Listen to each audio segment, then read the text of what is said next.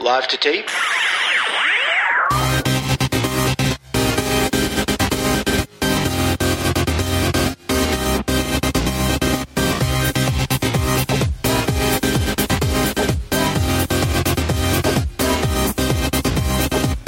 Welcome to Millennial Season 3, Episode 36. I'm Andrew. I'm Elisa. And I'm Laura. Uh, two sickies in our Mm-hmm. in our presence this week. Yeah. Patient Elisa zero almost here. wasn't able to be on the show. I know. I don't know what's going on, man. Like I, it's been, it's been two weeks that I've, I've been really, really sick. I actually went to the doctor for once in my life. Um, and, and he was like, yeah, it really sounds like you have bronchitis. Uh, also a very severe case of laryngitis. I lost my voice for three days. And that's like, when I say lost my voice, I don't mean it was a little raspy and hoarse and it squeaked. I mean, I was a fucking mute. I was just miming my way around life. I couldn't speak if I tried. I try, and I would try, and it just sounded like, like a fish gasping for air. it was really, really bad. I've never had it that bad before. You're a wreck. I am a fucking wreck. I know. Falling apart at 30. Seriously. Here, actually, t- to prove to us that she was ill, she recorded audio and sent it through Facebook Messenger. I'm going to play it. Just a fair warning, this is how my voice sounds today. Just a fair warning, this is how my voice sounds today. Oh boy. That was Wow. That was uh and to be honest with you, that was days after it had recovered too. So that sound like you're about to cry. no, just throw up. Anyway, um, so on today's show, we're gonna talk about a few news updates. We also a conversation has sprung up in the Facebook group that we're gonna talk about. Something sad happened to one of our listeners. Oh shit. We want to reveal the winner of last week's, well, the, the the person who was drinking last week. Did we have a, did we have people vote? Did we post the poll? Um, no, Oh. it was Laura. it, was, me. Laura. I was I was drinking last week. I was pretty happy You by were, the end of the episode. yeah, you were. Didn't you have a whole bottle of wine? Yeah. So Elisa when Elisa and Brian were down here, they literally bought like 10 bottles of wine, I think, over the course of their time here. Oh my gosh! And when they left, four full bottles were left in my fridge untouched. And so I was like, well, I mean, free wine, whatever. It's, you know, it's sweet as fuck, but I'll still drink it. So I got one of those and I just sat here last week and drank straight from the bottle yeah, the episode because I'm classy. good for you. We all wish we could drink like you. I know. You know, it's, it's a, it's a gift and a curse. Speaking of drinking, I had an encounter this past weekend that was so it made me sick and I was so angry about it for the following like hour. Um I know you two I'm sure experience lots of sexism throughout the day, lots of guys being dicks. And I, I never really see it myself cuz I'm not a girl. But but over the weekend I was at this bar. It was a rooftop bar here in Chicago. And me and my friends, including our mutual friend Kevin, one more drink, Kevin. Oh have one more drink. God. Andrew, have one more drink. One more drink. he was a mess that day, by the way. Spilled wine all over his white shirt. Apparently, he blacked out the next day. I'm pretty sure that's like every time I've ever hung out with Kevin. But it was so bizarre because I was going drink for drink with him and I was completely fine. And yet he was like a total wreck. But anyway, so, so we go up to this rooftop bar and to get down, uh, you obviously got to take an elevator. The main elevator isn't working. So they say, okay, uh, you got to take the service elevator downstairs. So they're doing it in, in big groups at a time because the service ele- uh, elevator moves slow or whatever. So we, me and, and Kevin and two other friends get in the service elevator and there's two other straight bros who already came in before us. So now there's six people in there. And then a guy and girl come in. So now there's eight people in the elevator and only one of them was a woman. And it was the, the, the couple who came in at the end. Everyone clearly had drinks. The woman and the boyfriend are last to come in the elevator. And immediately the boyfriend looks around and he starts going on about, uh oh, there's eight guys and only one woman. and he keeps saying it. Ew. And and the two other straight bros in the elevator start laughing. Meanwhile, the rest of us are gay. And and and the guy keeps doing it. Oh man, what's gonna happen? There's only one woman. And and the woman asks her boyfriend to stop, but he keeps making the joke. And she goes, "You're drunk. Stop." And and this asshole goes, "No, you're drunk." And then and then weirdly the guy makes some weird joke about my dad always said oil the engine every 200 miles or some shit. And for some reason the two What? straight bros start laughing their asses off. Me and the me and my friends were all like, "What the fuck? This is so weird." And then as we're all walking out of the elevator through the lobby, the straight guys are still laughing their asses off. Meanwhile, this poor woman is like walking awkwardly with her shitty boyfriend. And in hindsight, I wish I said something in the elevator. And, and I had another elevator experience happen to me recently too. I, and I won't get into that one, but I, you know, now that this has happened twice, I, I'm out of patience. The next time I'm going to call these fucking douchebag straight assholes out. Good. You should. I mean, I know what it's like to be caught in that situation where you're like, holy shit, is this really happening right now? And being on the precipice of like wanting to say something, but then not wanting to cause any trouble. But I think now that you've seen it happen a couple of times and you're feeling motivated, Yeah. you should carry that with you. I'm just, I just realized how tired I was all of a sudden of it happening. And I've, I've only been a witness twice. So I can't imagine how women feel. Um, yeah, it's, uh, it's shitty. That I mean, that's a particularly rapey fucking comment that Yeah. he made, and it's. From the boyfriend. I mean, as that's right, exactly. That's that's supposed to be her boyfriend, and what I find really disturbing about it is that, of course, the excuse will be the next morning when they wake up and talk about it. Oh, I was so drunk, I was just shit faced, whatever.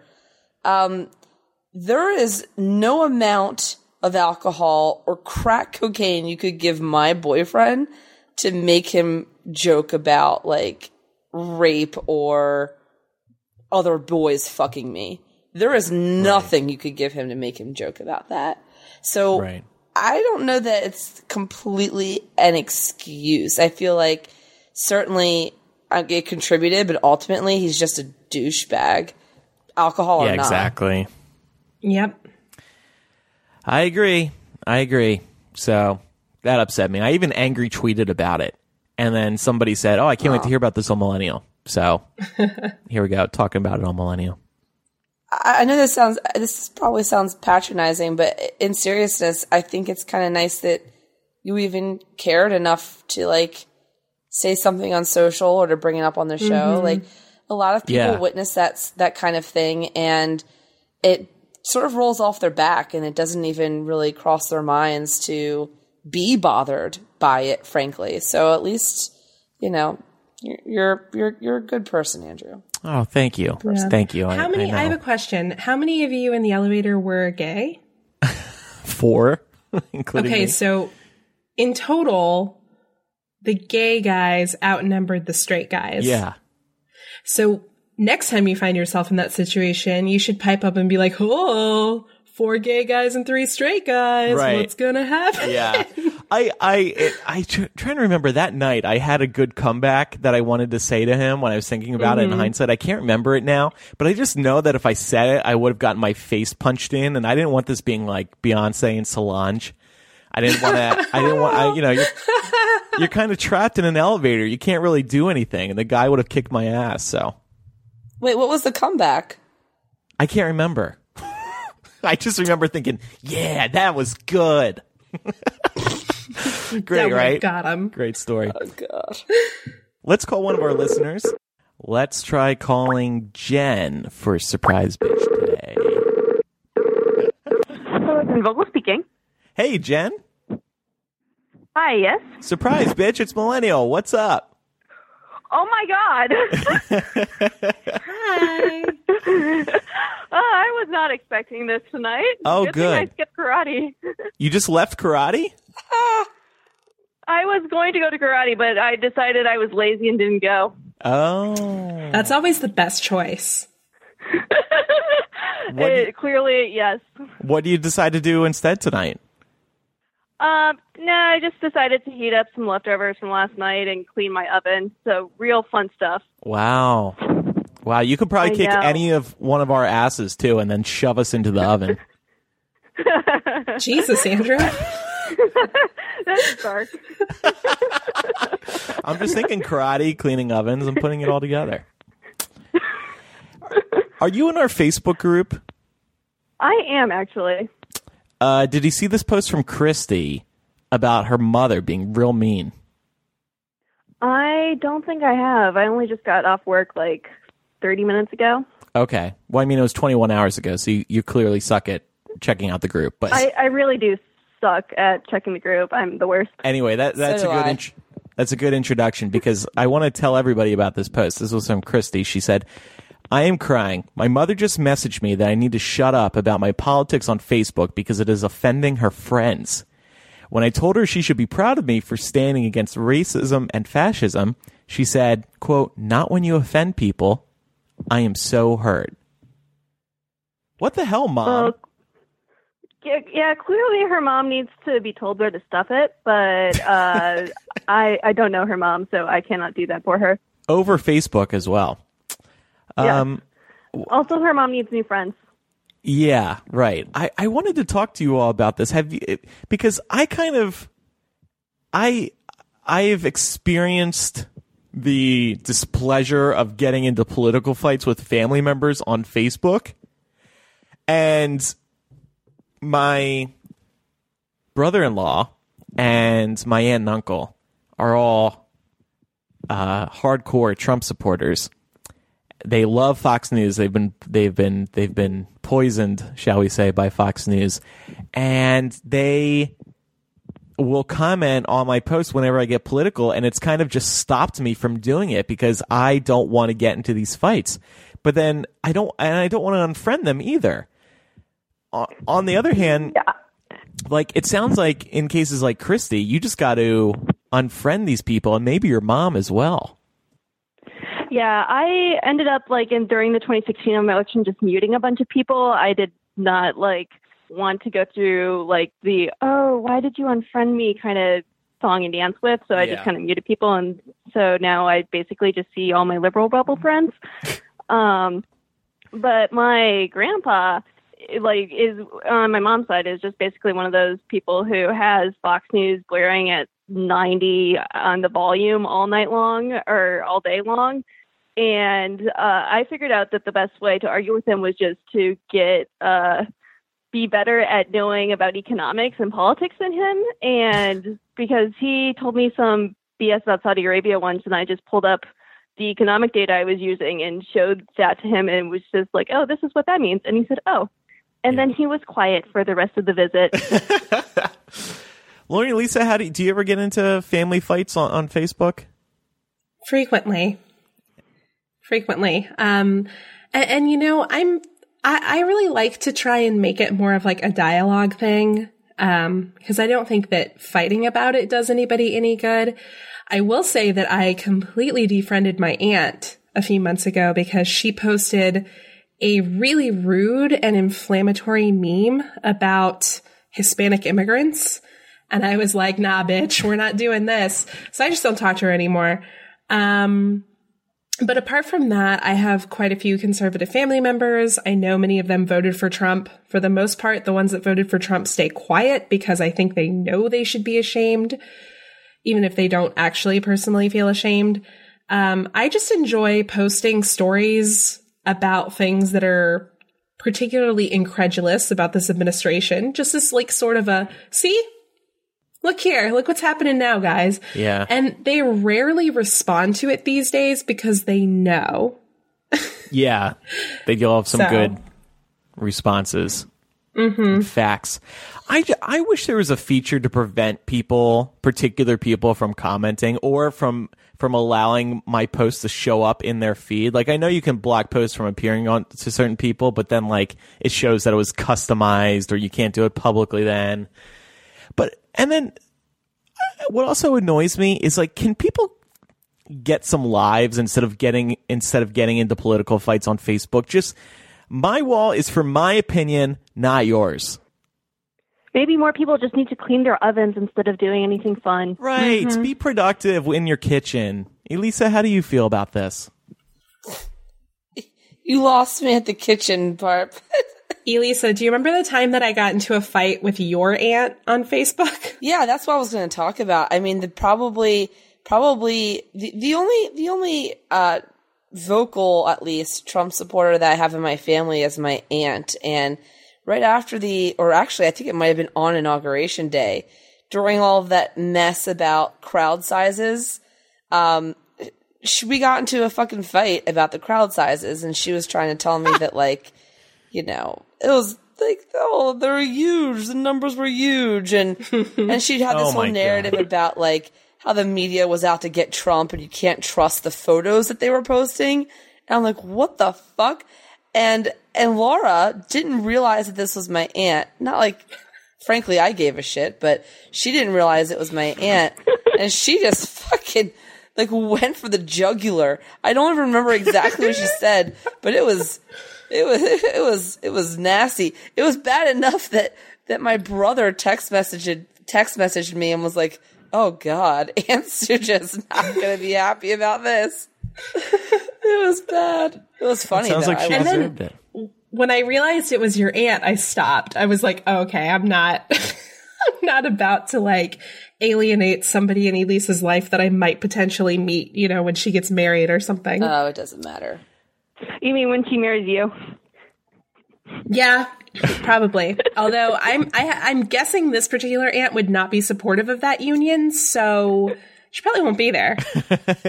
Well, Kill two birds with one stone. we'll have the A- best crowds at our wedding. The, the biggest, Yes, biggest wedding. period. Yeah. My my brother in law um, once posted a, a Trump thing in the comments of one of my political posts, and um, one of the Hypable writers who was new at the time called him out on it. And he didn't realize that it was my brother in law. And then they kind of got into a little back and forth quip. quip. And then this writer did realize it was my brother-in-law and he private messaged me and he felt so bad because he didn't realize he was fucking with my with my relative it was uh it was uh something anyway uh jen thank you uh, for your support thanks for listening You're welcome. Wh- what else Yes, you cleaning and you're tonight welcome for answering. yes Um, tonight, probably, probably not that much. okay all right well uh maybe I'm, listen I'm to really this boring. I'm sorry. it's okay it's fine what's life like in arlington virginia Um, it's good. I actually, it's funny that we're talking about political things because I I work in a place where I can't really be too political, and I have to really watch my social media. So, um, I um I've kind of avoided a lot of Facebook fights just because I can't really do that right now. yeah all right makes sense have a good night You too. bye Bye. Thank you. Bye. Jen was good. She was engaged. Jumped right into the conversation. I love it. hmm me too. Um, anyway, I just wanted to bring up that thread because it's, I think all of us can relate to Christy's story on some level, but uh, it is also really upsetting that her mom wasn't on her side. She should be on her Yeah, side. I, I guess the mom shitty. kind of agrees with with uh, other family members' politics. I don't know.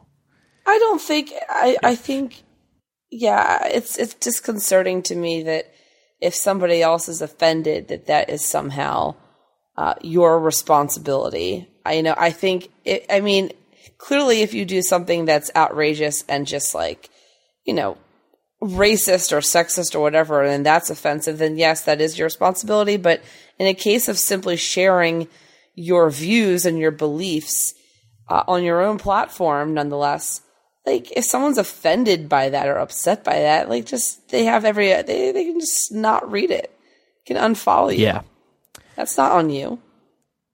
So let's talk about some news. It's been a busy week.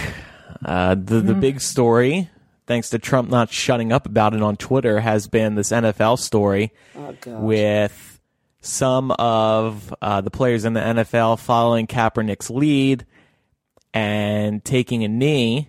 Remember that whole thing started. Kaepernick started that a long time ago, by the way, uh, because he was protesting innocent black people getting shot and killed.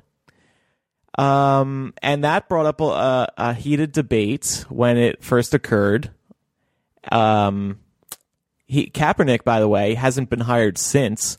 It seems like teams are scared to pick him up. What kind of backlash they might face, which sucks. Um, and then Trump jumped into the debate, the debate last Friday when he was at this rally for this Alabama um, wannabe senator. He lost, by the way, earlier this week. Um, but he jumped right into it, uh, calling these football players sons of bitches if they take a knee, saying they should be fired. And it rallied his base. And that was the key here.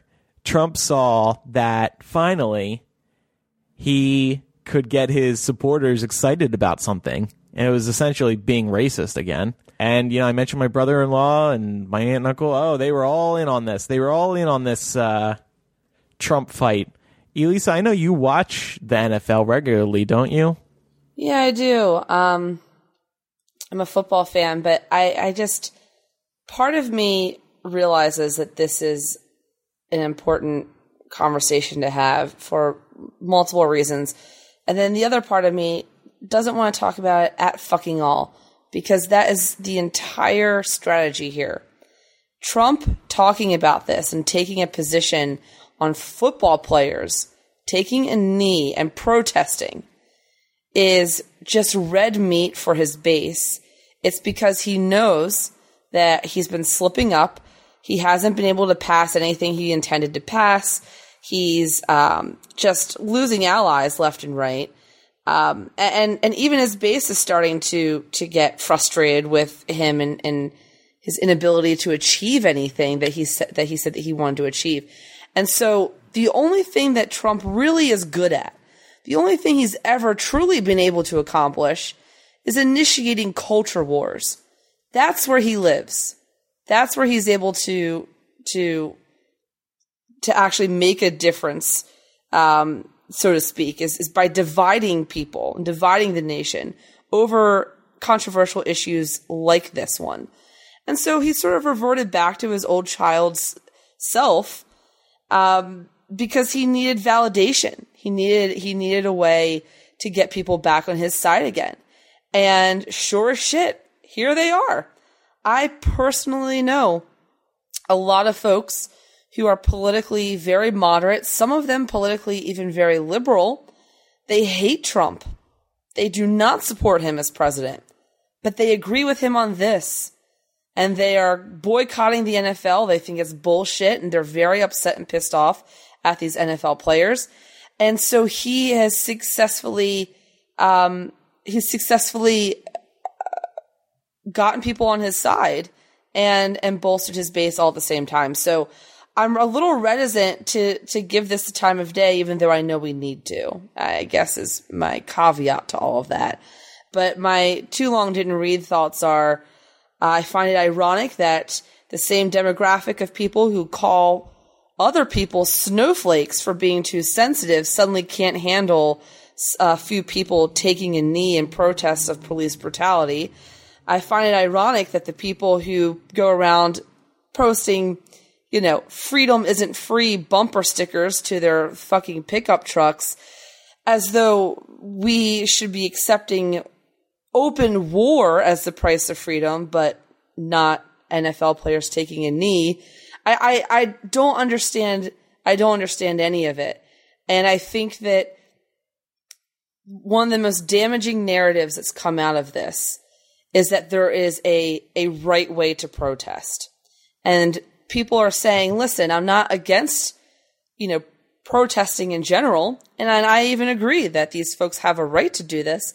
I'm just saying there's a right way and a wrong way to protest and that taking a knee during the national anthem is disrespectful to the flag and yada yada. And you can do it in other ways. You can make your point in other ways.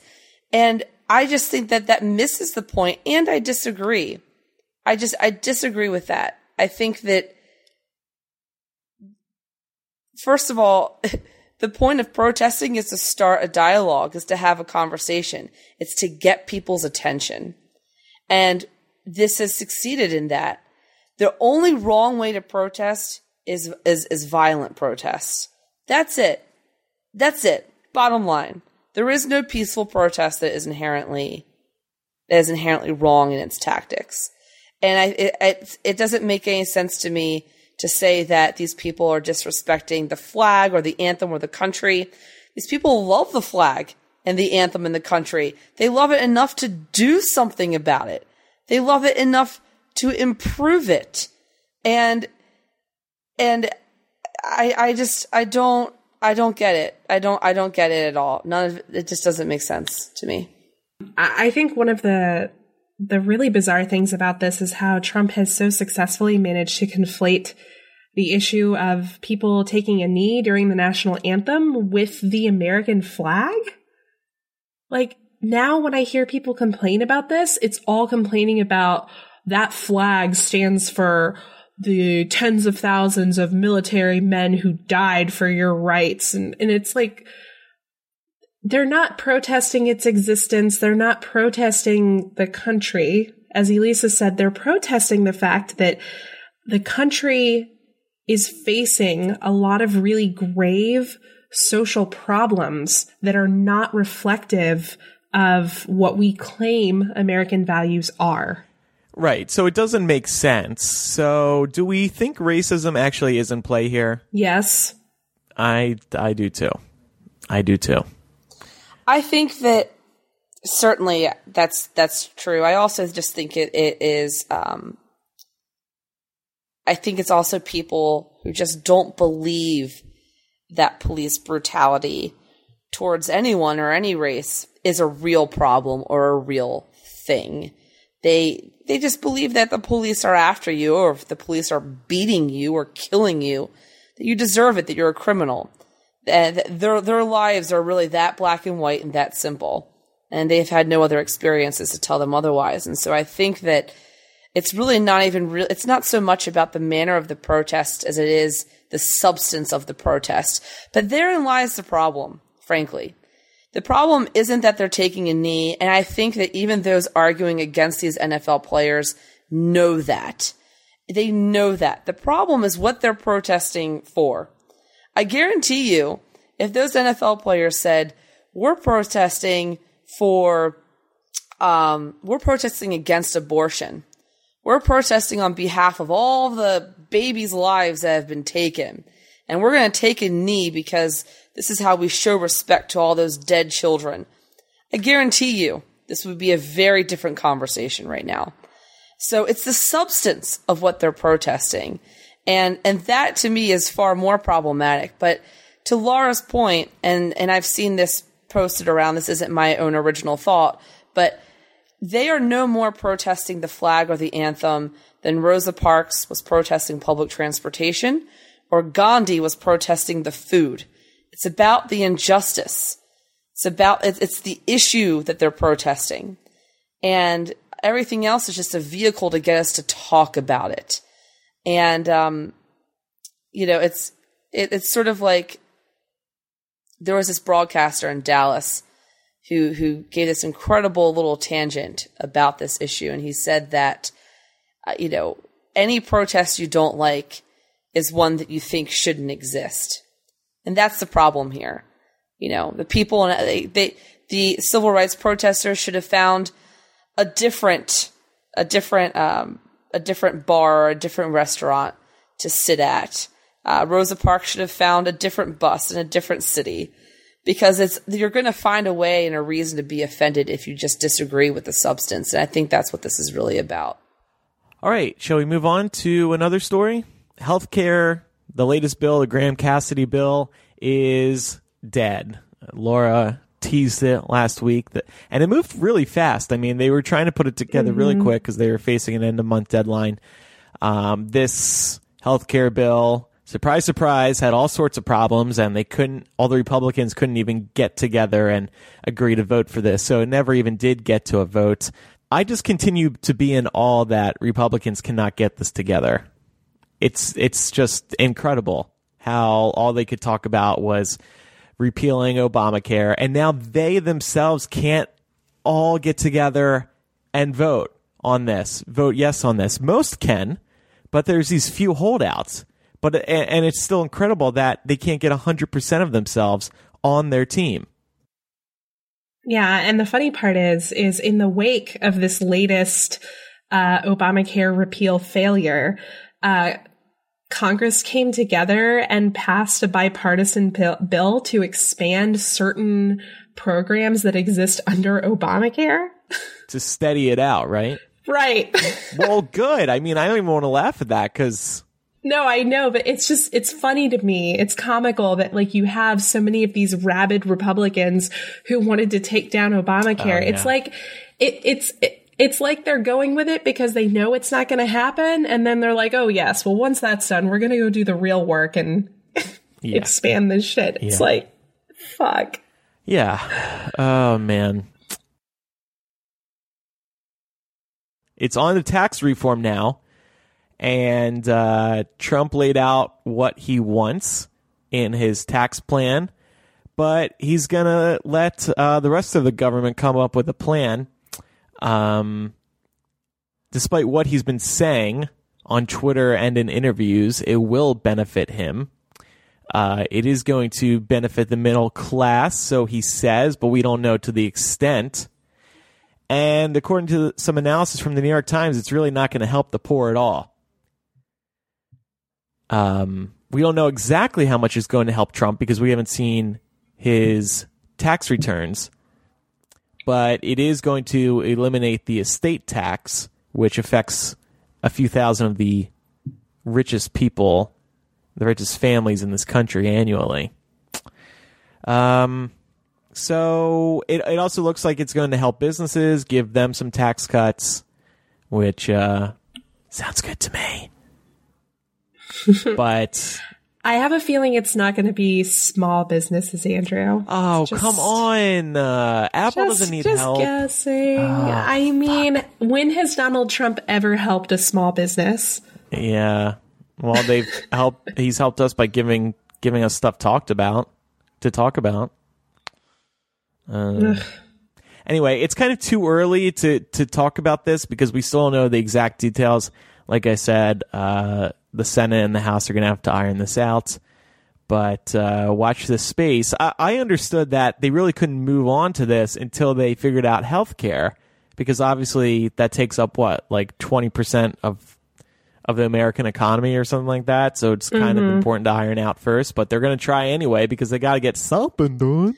We'll see if this even happens. I don't. I my my understanding of of this tax reform plan is that it's more of a bullet pointed wish list than an actual plan. Um, I think the New York Times posted it uh, to to their homepage, and they took all the formatting out of it. Well, you know, the, like the the paint by numbers and the fucking like uh, graphics and stuff. And once you did that, it was like five pages, um, and it was and it was they Yeah. were goals. They were bullet points, and they were goals for what he wanted to accomplish. That's very vastly different from an actual plan, from actual policy of, well, how do you pay for this? Is this coming from discretionary budget or or what? And uh, none of that was was covered. So, um, you know, I'm I'm gonna try and judge this tax reform plan on the merits and not automatically assume it's it's awful because it's Trump, though it probably will be. Except I can't judge it at all because there is no plan. I don't. We don't know anything yet. So we'll see. We'll see what actually uh, comes of this. And I mean, this guy just lies so easily these days that he's going to continue probably making shit up about it not benefiting him, about it benefiting the the poorest people in this country when it just patently is not true, at least based on this outline so far. Anyway, um, wanted to mention this a little tech news. Twitter has started to test a new character count limit. They are testing 280 characters. This is a global test, um, except for in three countries. Uh, I know one of them is Japanese, where you can say more with less characters. But it's stirred up a lot of controversy already. And I don't know how often you guys are looking at Twitter, but if you see these longer tweets, and a lot of the time so far, people have just been fucking around with these longer tweets by like singing songs with more character counts and stuff. Nothing actually useful that, um, uh, it, it, they, they don't look good. You can't easily skim Twitter when you have to read a, a juicy paragraph. It's no longer fun. And I just have a hard time seeing them actually cancel the the higher limit that they already started. Like I can't see them going backwards if they've already given it to like say 5% of people or whatever the real statistic is. I think this is going to hurt Twitter because Twitter the, the benefit of Twitter is it forces you to be concise unless you're one of these assholes that goes on a Twitter rant. Hey, by the way, nobody wants to hear your Twitter rant. We want to hear a single 140 character tweet. I hate when these people tweet 20 things, one thought, 20 tweets. I'm like, no, do not do that. Um, I think it could potentially be the death of Twitter. It's also the death of America. God help us once Trump gets to double his tweet limit. I mean, we already know how much damage he causes with with single tweets. I mean, it could be a good thing. It might give him some room to expand on his tax reform plan. or more room to create embarrassing typos or more room to complain about the media or more room to insult Morning Joe's Mika about bleeding out of her face. Oh, it turns out it wasn't just her face. It was also three or four other areas of her body. And now Trump has the room to complain about all those things. yeah, he must be like chomping at the bit to get this. Yeah, we're all we're and we are all. I actually I do wonder if he is. I think he likes Twitter. We were kind of talking about this on After Dark last last week. He likes mm-hmm. Twitter because he doesn't have to write much. We know he Yeah. can't he can't he can't carry a thought more than a one or two sentences when you see him speaking in interviews. So, I bet I bet he'll in most cases keep his tweets around 140 to 180 characters max, even if he does get this expanded limit. You two don't use Twitter much, do you? I do. Yeah. What are you talking about? Not very much, though. I see you maybe once or twice a week. I mean, I consider that to be like pretty regular. I like Twitter for you because it forces you to cut out you saying, I mean, Shut the fuck up.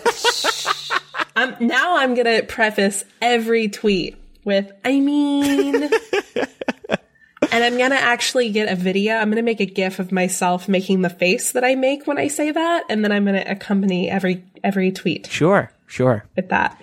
I mean, Erwin, one of our patrons listening live, says, But I want to express my love for Millennial on multiple tweets.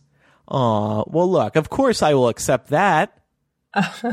and that's a lie. I've never seen you express your love in multiple tweets at once. But well, um, speaking of Trump and his love for using Twitter to uh, ignore important things, uh, Trump has largely ignored Puerto Rico and Puerto Ricans for the last week while he's been tweeting about the NFL and players kneeling during the national anthem at games. Uh, Puerto Ricans, who by the way are U.S. citizens, just in case everyone's not aware of that, um, are in the middle of a massive humanitarian crisis after Hurricane Maria literally skated across the middle of the island and demolished much of it. So We don't even have full statistics on the damage from the hurricane yet. But here's a little bit about what we do know. Much of the island is without power, and many areas are going to remain without power for four to six months, estimates are saying.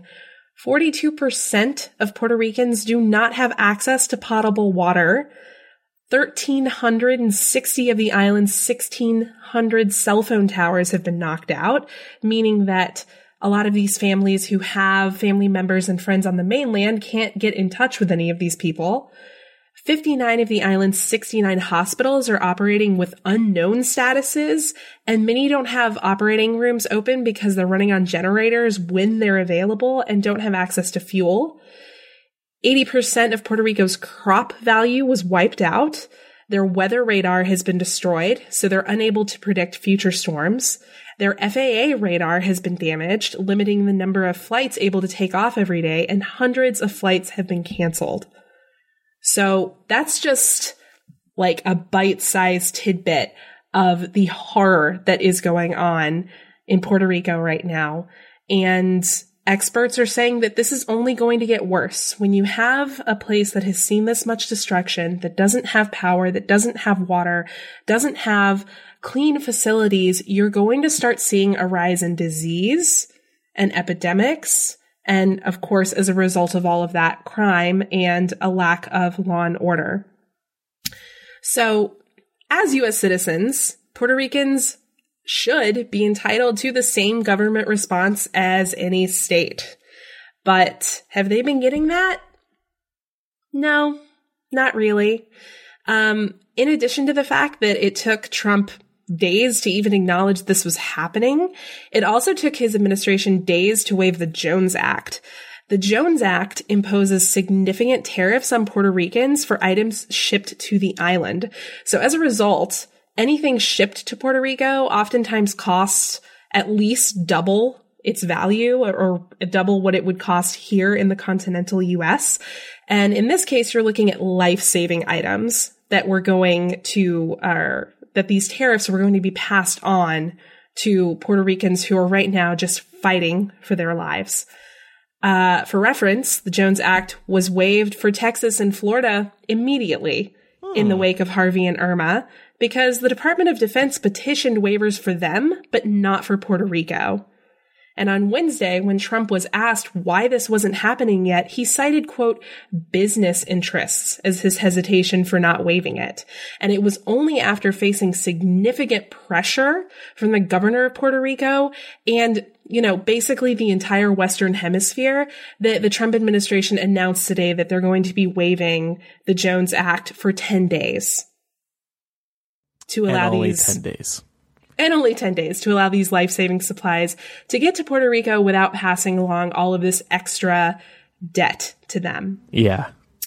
Uh, so yeah, that's just, that's like scratching the surface. There is so much more that we could get into, and I feel like we would need a full episode to completely sink our teeth into this. Um, but I kind of wanted to take a moment to get your thoughts. Well, my one of an overarching thought I keep having is that Trump like seems to have it in for Puerto Rico. He like mm-hmm. just does not care. He may not have known that Americans are in Puerto Rico, and he might still not believe it. I, I, he just he does really seem to lack caring. I mean, one of the most damning tweets on this was when he said the other day, Texas and Florida are doing great, but Puerto Rico, which was already suffering from broken infrastructure and massive debt, is in deep trouble. Um, and he went on to say that uh, much of the island was destroyed with billions of dollars owed to Wall Street and the banks, which sadly must be dealt with. So he's saying that Puerto Rico owes Wall Street and the banks too much money, so we can't help them out? Like, yeah, and I'm like, why why the fuck does that even matter right now? Right. These are American citizens. I get that they're I get that their island is in debt, but like people are actually dying. There are reports of people dying in the hallways at hospitals yeah. because they're not able to receive adequate treatment. I think we can deal with the debt later. Right. And you just don't see this come up with other natural disasters. No. Bush didn't fuck up Katrina because because of some debt. Well, I mean, he did fuck up Katrina, but No, it I- wasn't because of debt. Right. And I mean, the other, the other irony in this, of course, and this isn't just me bringing this up. This is like the internet. Uh, people are like, so how about like Trump, if you want to help them out with that debt, how about you pay Puerto Rico back for the $33 million tax burden you put on their backs when you defaulted on your bankrupt resort? Zing. that would help them with quite a bit of it, I would think. Um, but yeah, it's just, it's a complete cluster. People are having a hell of a time getting out. Um, Yeah. And, and, and the people who are stuck there are really in dire straits. So I wanted to make sure to plug a couple of organizations that people can give to if they're inclined and if they have the means to do so. Um, one is called United for Puerto Rico. And it was actually spearheaded by the First Lady of Puerto Rico, Beatriz Rosselló.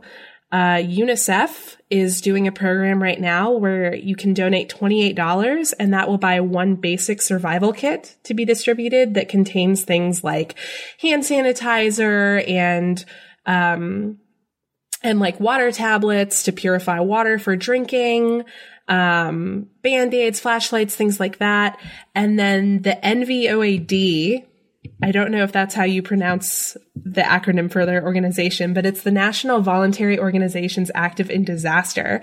And what's really cool about them is they're organizing the collection of materials like bottled water, hand sanitizer, construction materials, clothing, anything like that. So if you're not able to give monetarily, but you have items that you can donate, they are organizing the collection of those things. So I highly recommend going to their website to check out uh, how that would best work for you. And we will definitely link to all of these organizations in our show notes. All right. Is is is this going to look very bad on Trump in the months ahead? Is this his one of his major fuck ups? Biggest I mean, fuck up so far? God. If this were a normal presidency, then I would say this would haunt him the rest of his presidency. But it's not normal. He's done equally heinous things, I would say, um, or close to, and it hasn't it hasn't hurt him a bit.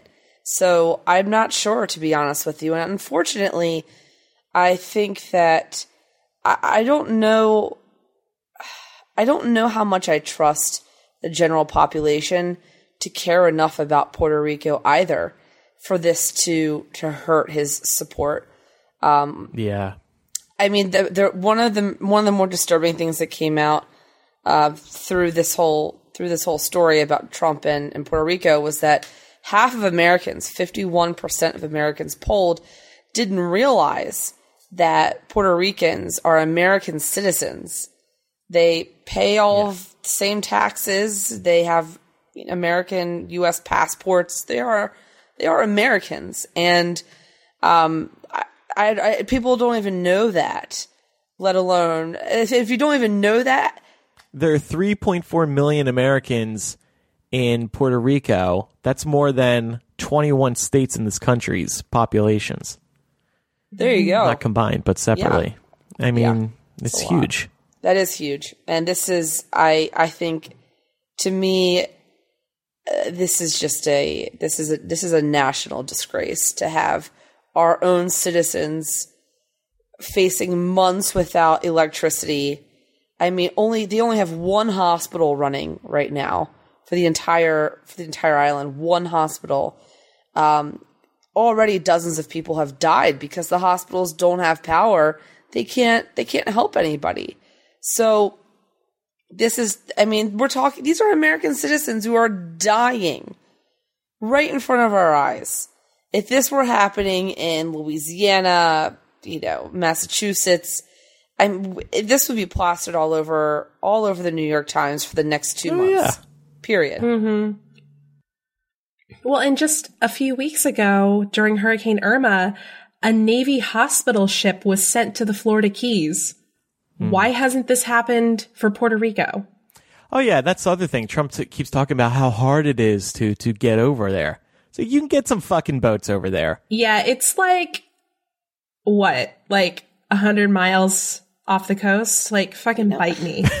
I, I, Hawaii is not part of the continental United States either, but something tells me if this were happening on Oahu, this would still be a very different story. I, I hate to say it, but I think that, and, and you want to know, you want to know what what the real story should be here. Once once they get the humanitarian aid that they need, what we should remember from this, the legacy of this story, should be how important it is that they be a state, that they have voting mm-hmm. power. Because I guarantee fucking to you, if they had influence over our elections, if some politician's job was on the line, they would be getting the help that they need. This is about representation. They don't have representation. And because of that, that's that, that's why they're facing this crisis.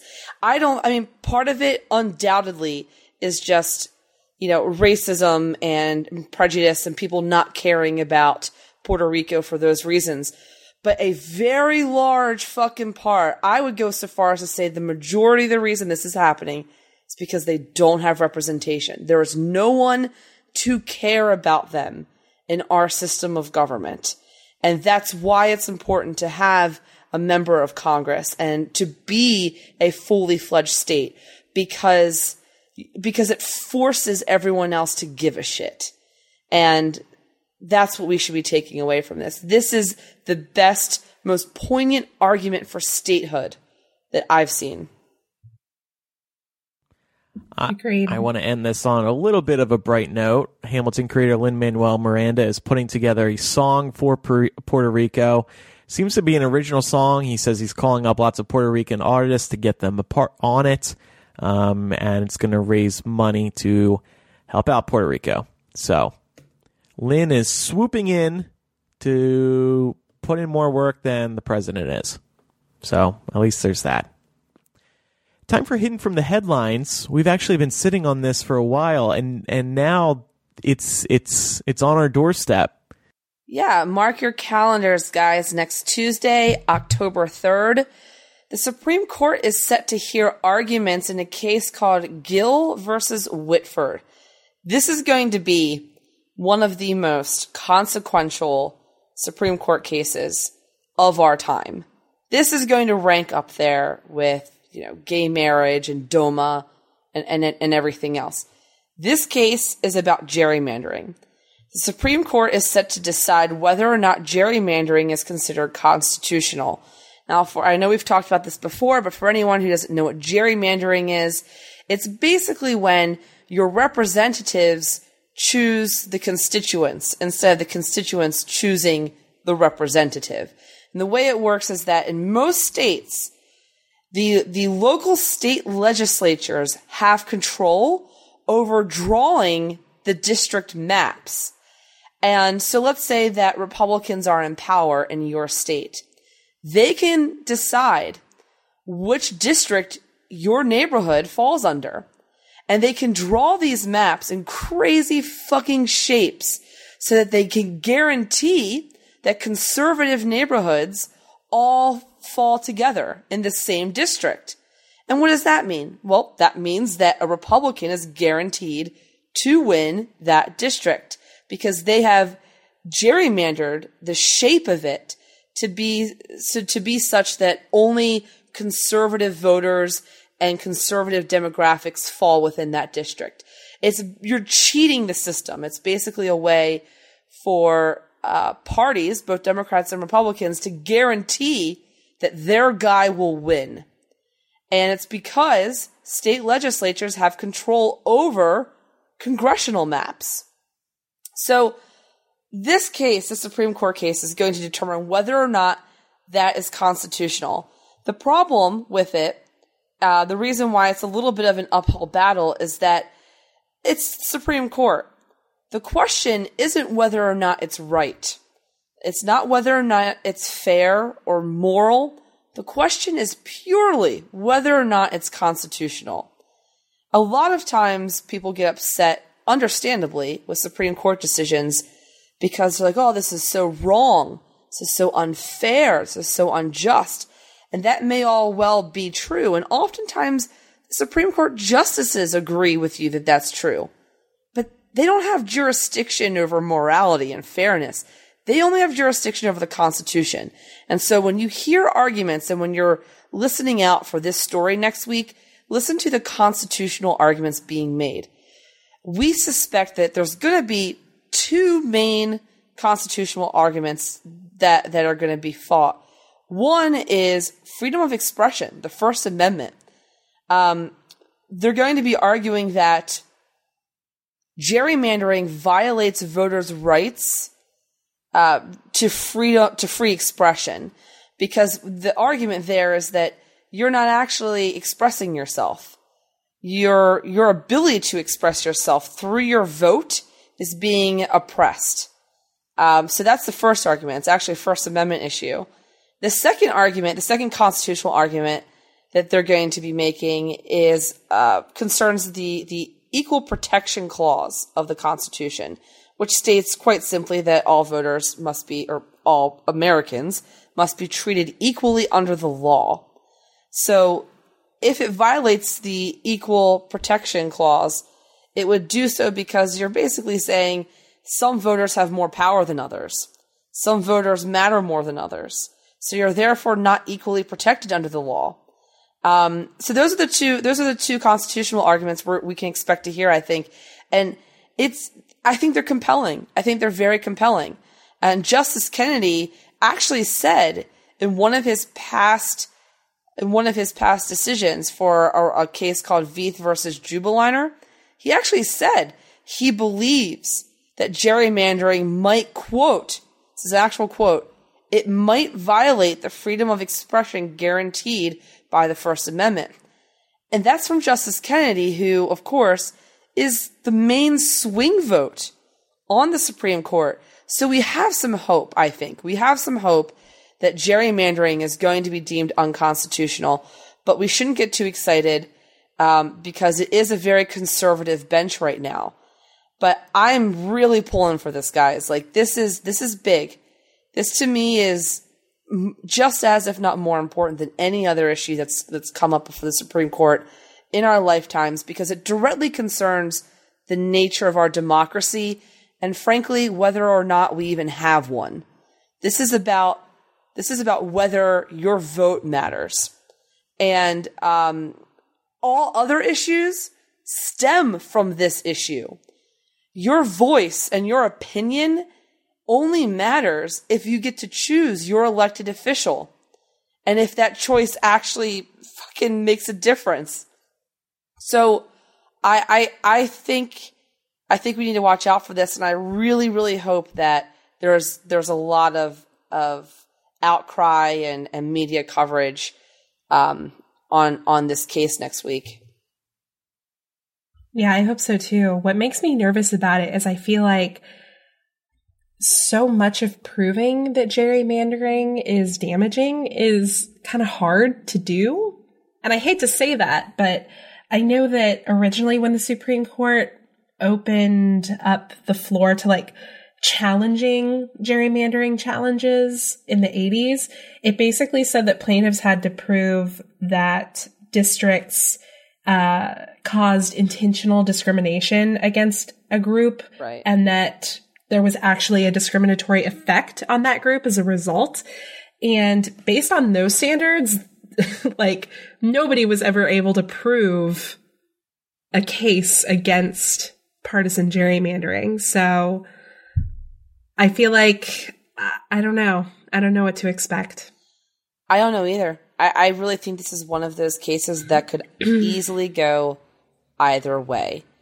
And mm-hmm. a lot of that does have to do with the makeup of the Supreme Court right now. You've got some great legal minds on there, uh, including some of the conservative ones, but I get nervous. I get very nervous mm-hmm. about about some of the conservative justices um, being being too literal in their reading of the Constitution. Mm-hmm. Uh, because that's really where it, it stems from. They they read the First Amendment First Amendment says absolutely nothing at all about gerrymandering, of course. And so, how do you extrapolate gerrymandering being unconstitutional from the First Amendment. You know, you have to really, it's, it's to, to someone who reads it literally, it's a stretch. So, so I, I am nervous, but, um, I'm also, I'm also hopeful because, like I said, Justice Kennedy has said in the past that he is concerned about gerrymandering. Uh, he thinks it might be unconstitutional, and he's really who we need to watch out for. So let's keep our fingers crossed because Yeah. this is Yes, going to make or break elections, guys. Like for generations, like Yeah. generations. This will make or break elections. It's pretty scary, Yes. and I don't have any faith in the Supreme Court in making the right decision here. So, Um, if you, if anybody has never seen what a gerrymandered district looks like, I highly encourage you to do a Google search for Ben and Jerry's. Yes, the ice cream people, um, for their gerrymander or ink blot test quiz. So they show you pictures and you have to guess whether it is a gerrymandered district or an ink blot. and, or uh, Mike Cumstain. or Anders Kumstain. And uh, I don't want to, you know, s- no spoilers, but um, actually, they're all gerrymandered districts. if you if you want to get a hundred on the quiz, uh, it's fucking ridiculous when you see a district that fucking looks like a coat hanger. Can Not we kidding, also- the shit happens. Can we also talk about how Ben and Jerry's dips into politics? This isn't the only it. time they've done this. And No. I, I'm just I'm just looking at their website now. They have an issues we care about page. Social justice, the environment, refugees, racial justice they have page a page for, LGBT equality, fair trade, peace great. building. Ben and Jerry's. Shut up and give me cookie dough ice cream. Am I right? I'm I'm kidding. I'm kidding. I'm kidding. For what it's worth, my last note on this is that um, gerrymandering is, you can see proof of it right now. Um, the House of Representatives uh, is overwhelmingly Republican, but Democrats actually won far more votes than Republicans in the last three elections. And by far more, I mean tens of millions of more votes. But it didn't matter because the districts were drawn in such a way that they lost. Um, and to be fair, however, back in like the 1980s, the early 1980s, Democrats were the ones who were doing a lot of the gerrymandering. And as to Laura's point, when the last time this came up before the Supreme Court, Democrats were the ones who argued in favor of gerrymandering. Of course, the tables have turned now because it's no longer in their self-interest. Um, but I, I'm, I, I'm- consider myself pretty liberal. I consider myself largely Democrat, but I also try to be objective and fair. And the reality is that gerrymandering is an issue that both parties have manipulated. Both parties have have abused, and it's mm-hmm. it's not right. It's not right. No matter who is doing it, it's it's undemocratic, and we should our votes should matter. That is maybe the most basic tenet of any any democracy is that your vote should matter. And I don't want to hear any bitching from anyone on either side of the aisle about this. And to and also to give credit where credit is due, a couple of weeks ago, a bunch of Republicans, some prominent Republicans, uh, drafted a letter to the Supreme Court. They actually submitted an amicus brief to the Supreme Court arguing against gerrymandering, and they acknowledge that right now their party is uh, benefiting from gerrymandering disproportionately. But again, to their credit, they said they didn't care that that it was undemocratic. Some of these uh, Republicans included uh, President George W. Uh, Arnold Schwarzenegger, John McCain, uh, some big names. So, um, you know, I, I know we're shitting on Republicans a lot lately, and with good reason. But there are some good ones out there, and I'm hoping that their voices are heard in this. Yes. Rashni says uh, we need some socially conscious companies to combat the hobby lobbies out there.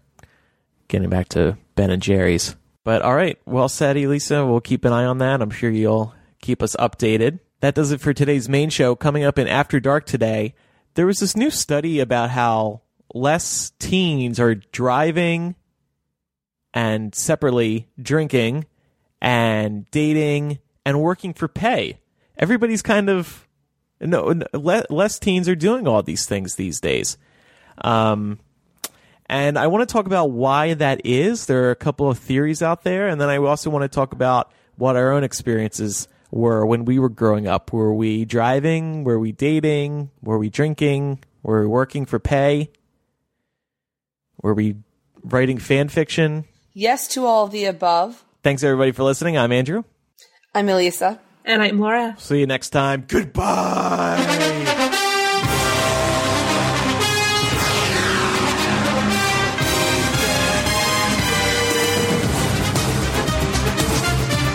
Everyone has to take a knee now, right now.